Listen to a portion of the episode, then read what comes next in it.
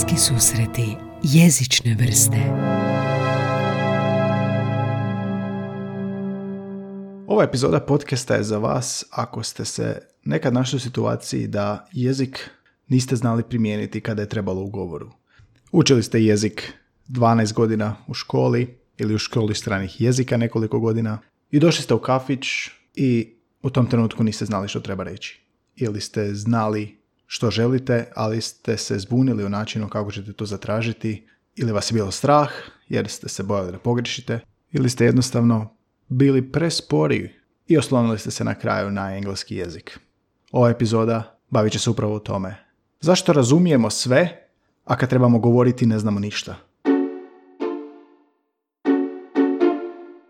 Evo u čemu je problem i zašto o ovom pričamo. Ako ste učili jezik više od mjesec dana, više od osnovnog tečaja ili ako ste barem prošli osnovni tečaj, ili ako ste u školi učili barem jednu godinu i dolazite u kafić i ne možete naručiti kavu, dolazite u restoran, ne možete naručiti jelo, dolazite na ulicu i ne možete pitati za upute, ne možete pitati koliko je sati, koji je datum, kako se zove ili reći drago mi je, to je problem neadekvatnog usvajanja jezika. Neadekvatnog usvajanja jezika u smislu jezik se nije usvajao kroz govor. Zamislite ovu situaciju. Vjerojatno se ovdje situacije ne sjećate, ali u jednom trenutku vas je majka držala kad ste bili jako mali, mala beba u naručju i govorila vam je ma, ma, ma, ma. Ona je htjela da vi ponovite tu riječ. Ili tata, ili kava, ili što god drugo. Zašto? Zato što materinji jezik učimo tako. Učimo ga ponavljanjem na modelu. Učimo ga kako neko nešto kaže i mi zatim ponovimo. Materinji jezik nismo učili iz učbenika. Nismo učili iz teksta i nismo učili prepisivanjem sa ploče. Nažalost, to je metoda koja se dosta koristila u učenju i dovela je do neučinkovitog usvajanja stranog jezika. Pod neučinkovitom mislim upravo to. Nemogućnost primjene jezika u govoru, u trenucima kada vam to zatreba, u autentičnom okruženju, u Njemačkoj, u Austriji, u Španjolskoj, u Italiji i sl. Drugim riječima, ako vam kod svakog učenja jezika, pogotovo na tečajnom jezika, svaki sat nije ponavljanje na modelu, gdje on nešto kaže i vi ponavljate, vi gubite vrijeme i ne koristite adekvatno jezik. Ne zaboravite, jezik je govor. Jezik je pone prije govor, jer ako ga učite kao strani jezik, vama je cilj kroz govor ga naučiti koristiti, a ne kroz pisanje ga naučiti govoriti. Možda vam se sve ovo čini i logično i zapravo jest i najlogičnije i najprirodnije usvajati govor ponavljanjem u odnosu na uzor, no nažalost kako je moguće onda da 18 godina, 12 godina učimo jezik, a ne znamo ga upotrijebiti u govoru. Sve španjolske sapunice razumijem, a španjolski pričati ne znam. Pa upravo je u tome problem. Nikad niste morali govoriti. Nikad niste morali biti u toj situaciji. Nije bila autentična situacija gdje ćete vi primijeniti taj govor, nego ste ga učili pasivno. Ono, više ono što ste vi učili umjesto govora je pasivna vještina slušanja bez da ste ju ikad primijenili. Primijenili slušanje u aktivnom obliku, a to je govor. U tome je cijela kvaka. Pasivne vještine su slušanje i čitanje.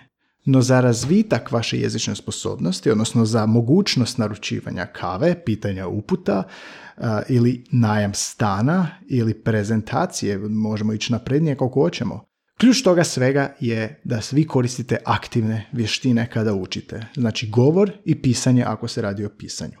Sve su četiri vještine učenja bitne. Slušanje, čitanje, pisanje i govor. No one aktivne vještine, ako ih dobro koristite i ako ih koristite svaki put kad učite, one će dovesti najviše do jezičnog napretka. To znači nešto pod najjednostavnije. Dobar dan, ja sam taj taj, kako ste vi, mora ići kroz govor jer ne može ići kroz pisanje, jer nema smisla ići obrnutim redoslijedom.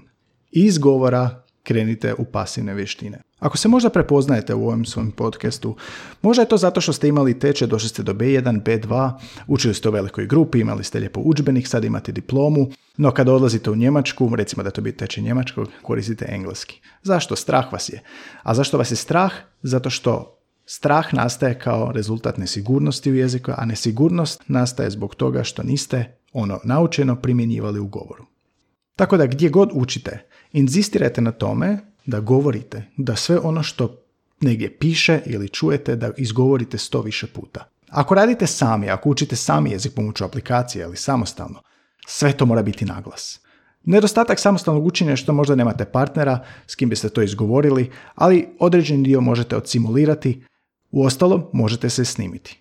O tome će biti riječ u jednom od sljedećih epizoda. Pisanje riječi ili prepisivanje sa ploče često dovodi do distrakcije. Probajte zatvoriti bilježnice, probajte zatvoriti svaki oblik vještine i oslonite se samo na slušanje.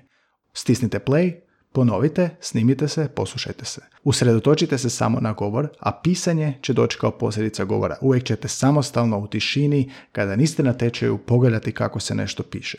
Najvažnije je ono naučeno izgovoriti. Ista stvar je s riječima. Ako učite nove riječi, prepisivanjem uh, njihovog značenja uz crticu prijevod ili objašnjenje ili definiciju je potpuno neučinkovito.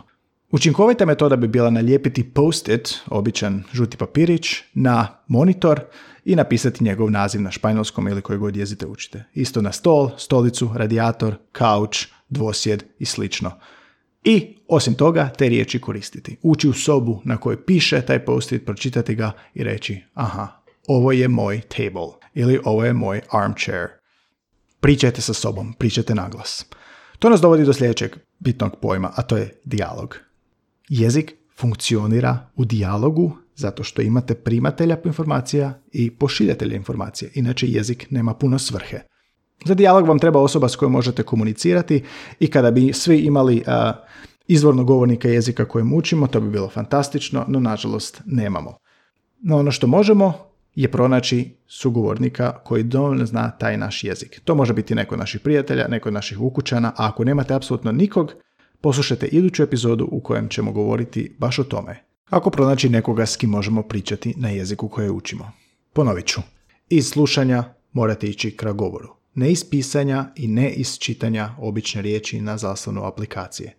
To ne znači da nećete imati aplikacije ili koristiti materijale, nego to znači da sve što ćete izgovoriti morate prvo čuti i sve što čujete morate izgovoriti. A sve što imate napisano služi samo kao treći korak, a to je isključivo za pisanje. U drugim epizodama govorit ću o načinu usvajanja novih riječi, kako učinkovito zapamtiti nove riječi koje usvajamo. Govorit ćemo i o tome kako usvajati jezike, odnosno koje jezike usvajati i do kojeg stupnja u jednoj epizodi gdje vježbati konverzaciju koristeći Netflix recimo. Govorit ću i o školama jezika, koje su im prednosti i nedostaci. Govorit ću o tome kako koristiti YouTube i aplikacije za učenje jezika, te koje su njihove prednosti i mane. Govorit ću o tome kako usvajati jezik kad nemamo apsolutno vremena za tečaj iz aplikacije i samo želimo u što ugodnijem, odnosno što bržem načinu savladati barem osnove. Jedna epizoda će svakako biti o tome koje vam osnove trebaju za jezika ako idete u kratkoročni ili dugoročni posjet zemlju koje se taj jezik koristi. Ja sam Gaj Tomaš i ja sam profesor engleskog i njemačkog jezika i vodim školu stranih jezika i idioma u kojem podučavam ljude individualno, jedan na jedan i koristim sve metode o kojima sam sada pričao. Govor i neprestana komunikacija i dijalog. Radim je na fakultetu i isprijenio sam ukupno sedam škola u srednjoj školi kada sam radio, u osnovnoj školi sam jednoj radio, e, na tri sveučilišne sastavnice i osnovao sam svoju školu. Osnovao sam svoju školu jezika baš radi toga, jer gdje god sam drugdje radio, nisam primijetio da se na jezik toliko usmjerava na govor koliko bi trebao. Zatim sam te iste metode počeo primjenjivati na sebi i naučio sam se osnove španjolskog. Ujedno sam vidio koje metode su funkcionalne, koje nisu, koje su učinkovite i zatim sam u Španjolskoj te metode primjenjivao. Slično za talijanski, a učim se i nove jezike, učim primjerice znakovni jezik, sve kako bih vidio koje metode mogu ukrasti, tako reći, i koje moje metode djeluju, a koje možda toliko i ne. Epizode će dolaziti svaki tjedan. Osim ovih jezičnih savjeta imat ću goste. Gosti će biti jezičari, znači prevoditelji, profesori i slično, ali isto tako i posebice ne jezičari, Ljudi iz svih aspekata djelatnosti koji se na neki način oslanjaju na jezik kako bi ostvarili svoje karijerne ciljeve. Pratite nas svaki tjedan na Soundcloudu, soundcloud.com slash crta bliski susreti, gdje se možete preplatiti. Međutim, najbolji način za praćenje podcasta su specijalizirane aplikacije za to, dakle Google Podcasts ako imate Android, Apple, odnosno iPhone ima svoj Apple Podcasts aplikaciju, gdje se možete preplatiti, znači pronađite bliski susreti jezične vrste i stisnite subscribe. Slušamo se uskoro opet.